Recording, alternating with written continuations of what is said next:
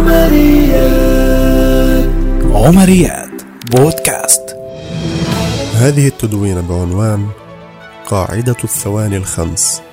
أنا عمر وصيام وهذه عمريات بودكاست. عمريات.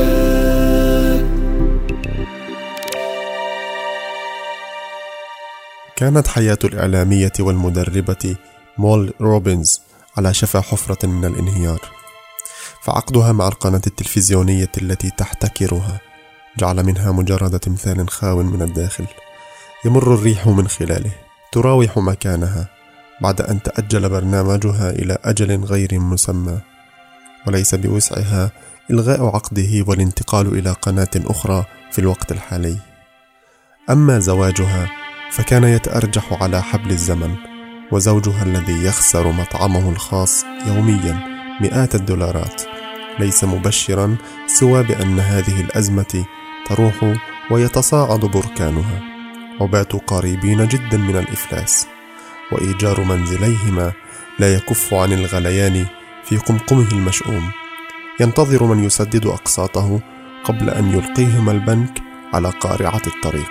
هذا عدا عن مسؤولياتها الجمة في المنزل وأطفالها الثلاثة الذين باتوا عبئا واضحا عليها كل صباح. فتحضيرهم وتجهيزهم للذهاب إلى المدرسة. ليس أمرا هينا مع كل هذا الضجيج الذي في داخلها. فاعتادت ساعة المنبه على إسكاتها كل صباح ممنية نفسها أن تغير هذه العادة في اليوم التالي تماما كما اعتادت أن يفوتها قطار الوقت يوميا ويصل أطفالها متأخرين إلى مدارسهم. حاولت روبنز الهروب من واقعها من خلال الإدمان على الكحول لكن لا يخفى على أحد نهاية هذا الطريق العقيم إلى أن حدث أمر عابر لم يخطر ببالها أنه سيغير معالم هذه اللوحة إلى الأبد. ويحولها من فأر كسول في محبسه إلى تنين أسطوري سيلهم الملايين حول العالم. كان ذلك في أحد الصباحات الثقيلة المعتادة في عام 2015 والذي سبقته ليلة طويلة أمام التلفاز برفقة زجاجات الكحول السوداء وغرابيب سود من القلق والاكتئاب التي تزور شقتها كل مساء فتهرب منها إلى النوم من كثرة الشراب. في ذات الصباح وحينما استيقظ منبهها التعيس استيقظت روبنز لإيقافه كما جرت العادة. لكن كان التلفاز المفتوح منذ الأمس يعرض انطلاق صاروخ ناسا إلى الفضاء وهو يعد العد التنازلي المعتاد.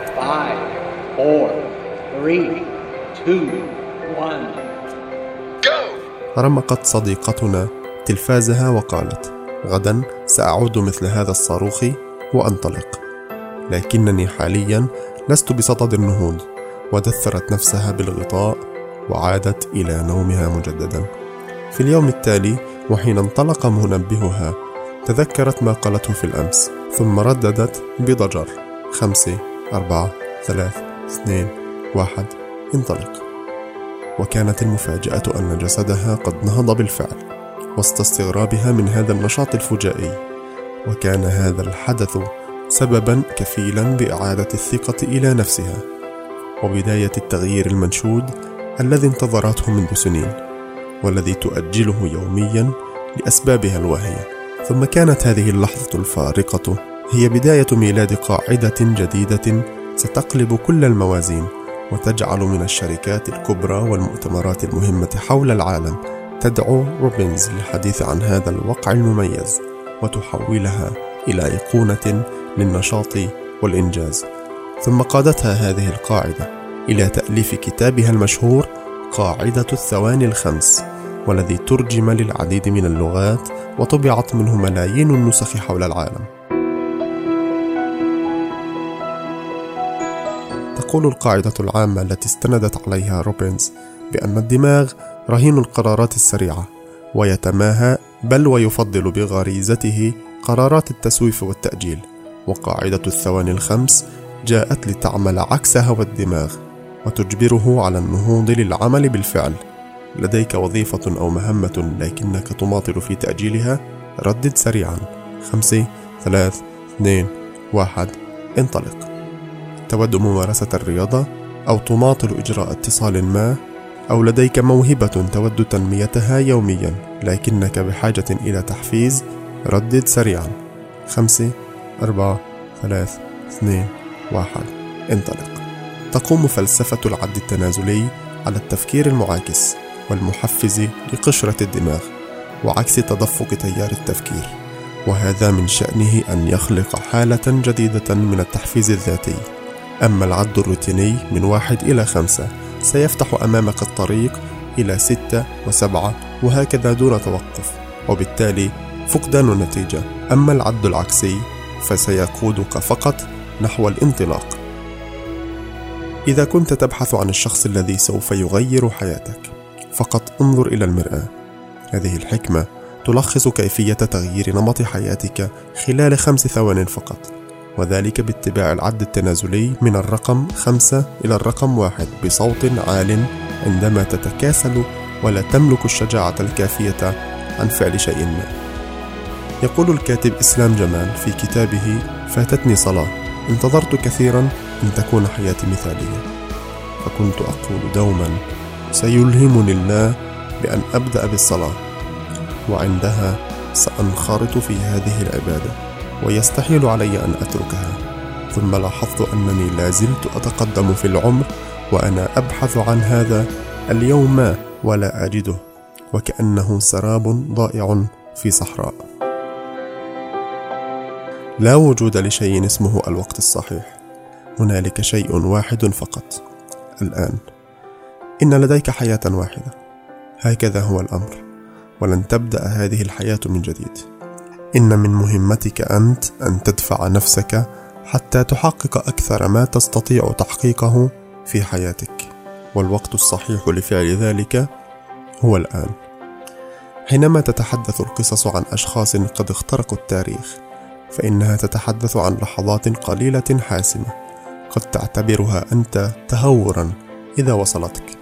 لكنها تعتبر شجاعة حينما ننظر إليها من زاوية واسعة.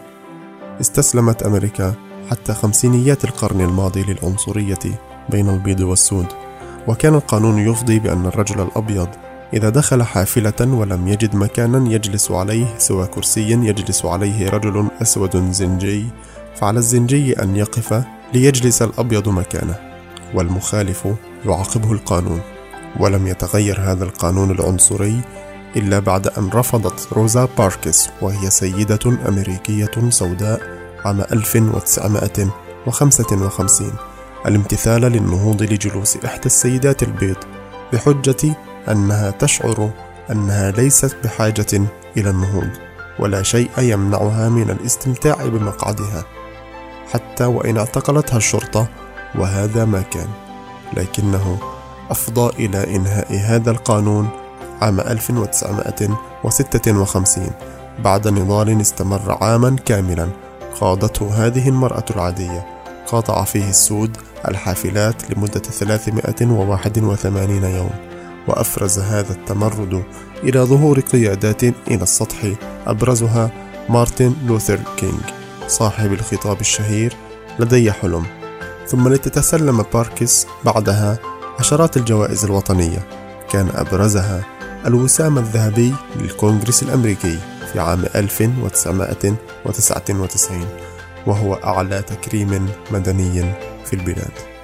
يميل الناس إلى ما يعرف في علم النفس بالاستثناء أو العزل، ذلك بأن تقول في نفسك بأن صاحب ذلك الإنجاز يتمتع بموهبة عظيمة، أو أنه اعتاد على صنع ذلك منذ الصغر، أو أن بيئته كانت داعمة له. وغيرها من الأعذار وبالتالي هو يستطيع المداومة على الرياضة أو القراءة أو حتى الصلاة في وقتها وهذا يريح عقلك كثيرا من كثرة التفكير ولوم الذات والإثقال عليها لكن في حقيقة الأمر ليست الأمور بهذه السهولة وخلف كل إنجاز هنالك ساعات من التردد والاسترسال بالتفكير بجدوى عمله أم لا.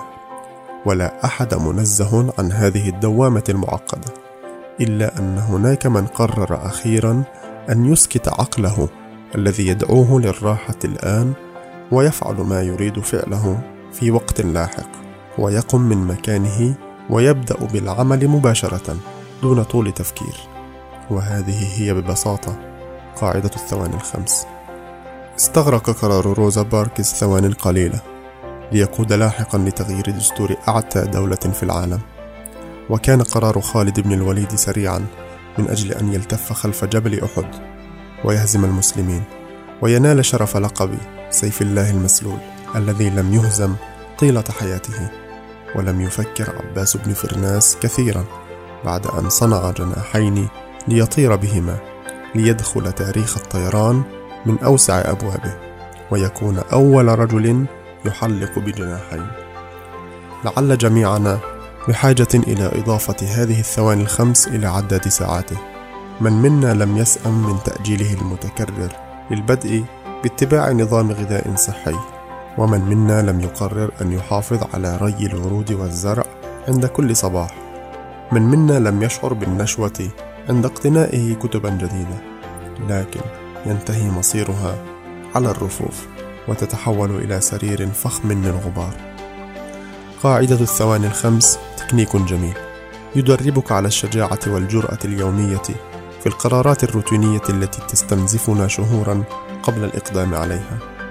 تذكر أن ثقتك بنفسك تبنى من خلال أفعال الجرأة اليومية. ومجرد معرفتك بأنك تستطيع الاعتماد على نفسك يشعرك بالابتهاج الغامر. وكلما مارست أفعال الجرأة اليومية كلما صارت ثقتك بنفسك أكثر.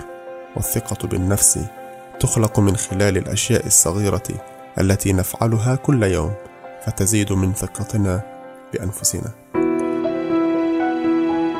تحب والدتي أن تحدثنا عن إنجازاتها اليومية؟ فيتعجب الجميع من عدد المهام التي استطاعت إنجازها في هذا الوقت القصير وإجابتها الحاضرة دائما إلا عليك عليك. وأظن أن هذا هو مدخل الثواني الخمس أن تنخرط في مهماتك وحسب دون كثير تفكير أو تردد كأن تركب السيارة وحسب إذا كان لديك مهمة أو أن تلبس حذاءك الرياضي أو أن تفتح كتابك وحسب لتبدأ تلقائيا بالقراءة. ينتفخ كتاب قاعدة الثواني الخمس بقصص النجاح لأشخاص مختلفين حول العالم وجميعهم كانوا ولا يزالون أشخاصا عاديين. وكثير منهم لم يتعدى طموحه أن يستقر في وظيفة يحبها أو يبادر الحديث مع فتاة تعجبه وهنا تكمن قوة هذه القاعدة أنها تعتمد على طاقة مستديمة تصدر نفسها منك أنت دون الحاجة لكثرة محاضرات التحفيز وندوات التنمية البشرية التي تناشدك إطلاق المارد من داخلك. هي ببساطة تكشفك أمام عقلك وتعلمك كيف تخدعه في خمس ثوان يتيمة. ما إن تتنبه إليها في مواقفك المختلفة حتى تجد اختلافا كليا في حياتك وإنجازاتك. وما كانت كتابة هذه التدوينة أخيرا بعد طول انقطاع سوى نتاج الخمس ثواني هذه. عمرية أخيرا قرأت مرة في كتاب العادات الذرية لجيمس كلير حول أهمية المواصلة والمواظبة على عادة تريد زرعها في نفسك وقد لخصها بعبارة لا تكسر السلسلة بمعنى لا تتوقف عن هذه العادة حتى وإن أجبرتك الظروف على تركها يوما أو أياما لكن عد إليها في اليوم التالي أو الذي يليه لكن لا تكسر السلسلة. آمل أنكم قد استمتعتم بما قدمته لكم وإلى لقاء قادم في الأسبوع المقبل في عمرية جديدة. إلى اللقاء ورمضان كريم. عمريات. عمريات. بودكاست.